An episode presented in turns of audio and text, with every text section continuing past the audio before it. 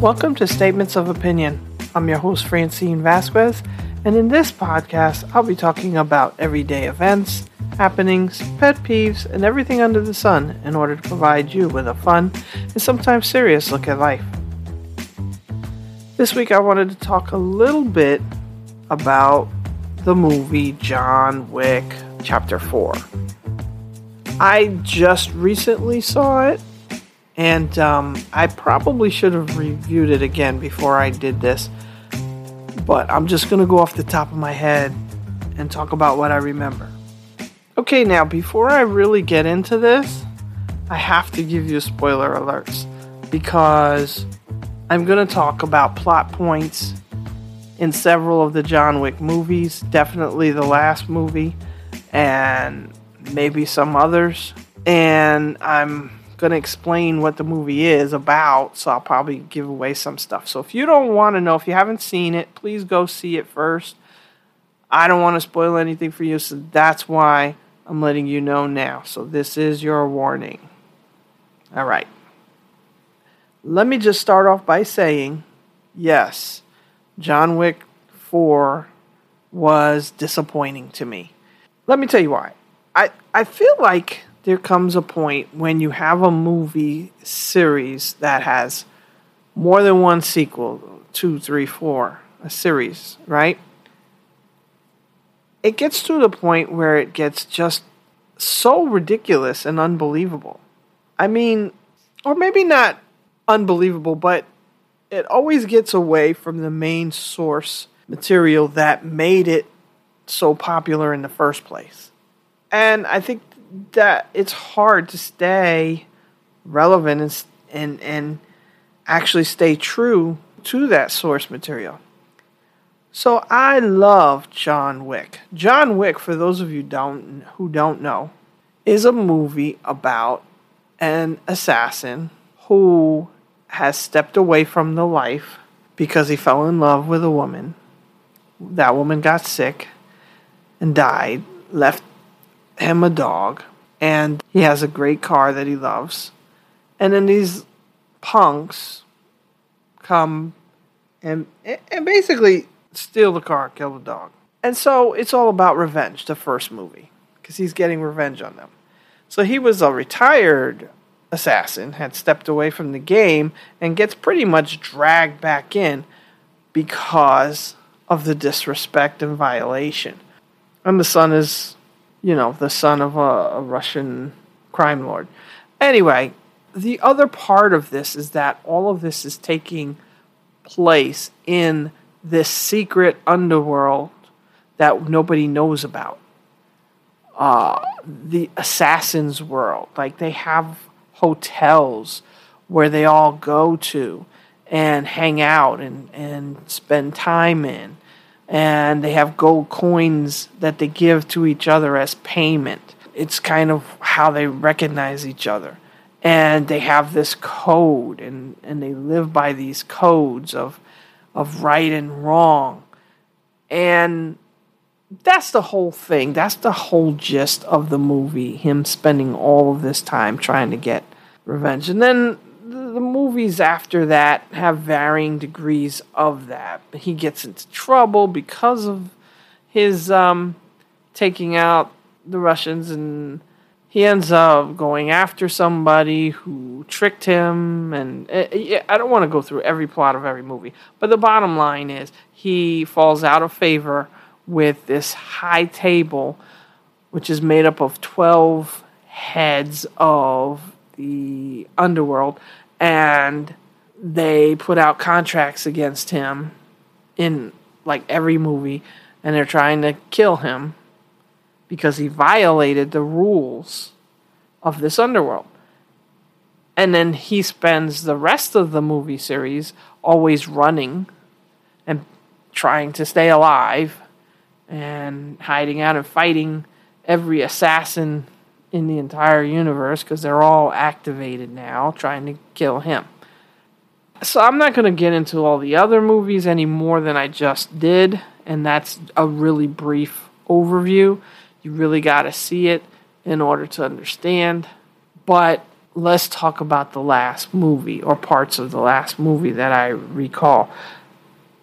I really feel like they should have stopped because I don't think this this movie does John Wick justice. And it doesn't make sense because there's a lot of holes. So in the movie before this, there was this adjudicator, and she was going around slicing and dicing everybody who violated any kind of law or rule or anything because this person let John Wick die, live, and this person gave John Wick extra time to live, and this person helped him out.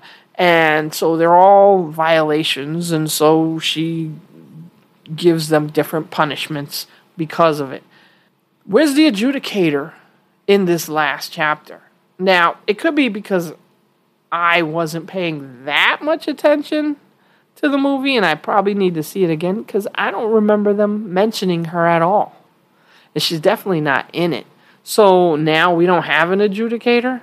Now you have this Marquise who is doing the work of the high table and representing them, and now he's going around doling out punishments and trying to get uh, John Wick killed. What? Where was he in the last movie? Why is he in this movie now? Where was the adjudicator? And why is why isn't she in this movie now all of a sudden? You know? I don't get that. How come these 12 people have so much power over the entire world and they don't do any wrong? How come, you know, one of their own basically forced John to kill a member of the high table, right? In chapter 2, which is why everybody goes after him, or it leads to the reason why they go after him. How come there's no repercussions for that? He killed his own sister so he could take the seat in the high table.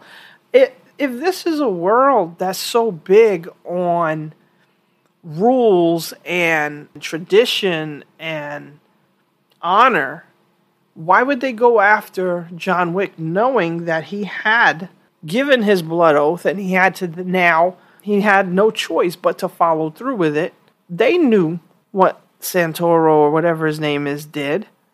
So why didn't they let him off the hook?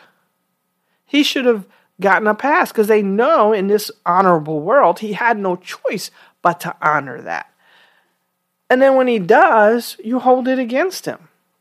That doesn't seem to make any sense. That flies in the face of the honor system. Another issue I have is where's Anjelica Huston? Okay, so in the last movie, we see her. She gets punished for helping him, which, eh, does she help him that much? Uh, yeah, I guess she does help him a bit. But she gets punished for doing that. Where is she now? You don't even see her. And he has to get back into that family because they exiled him from that family. So, why is it that when he needed to come back to the family, she wasn't the one he went to? Why was it somebody completely different? That he had to see to get into it. Okay? Another thing, where's Halle Berry? She just disappeared off the face of the earth. We never hear from her again. Doesn't she need to be punished for her part in helping John Wick? Or no? Where's the adjudicator? Did she adjudicate justice to her? And how come the, the Marquis, or the Marquise, I think that's how they pronounce it, how come he seems to be just giving out justice willy nilly out of nowhere. The adjudicator already punished Winston for helping John Wick. So why would the Marquise come back and then kill the concierge? He's already served his punishment, right? He was already adjudicated.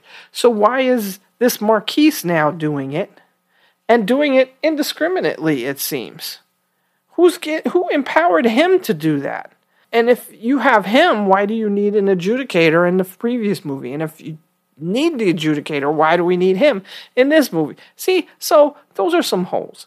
Now, I admit I do have to see the movie again because I did miss a few things, but I gotta tell you, I'm not impressed with it at all. I don't think that it's the same movie. I think the more that they create and the wider they're trying to expand this universe, the more holes that you have in it that just don't seem to make sense and just don't fall in line. Okay, so you're getting farther and farther away from what it really was in the first place and what it made us love that movie. Just throwing a whole bunch of people at him for him to fight.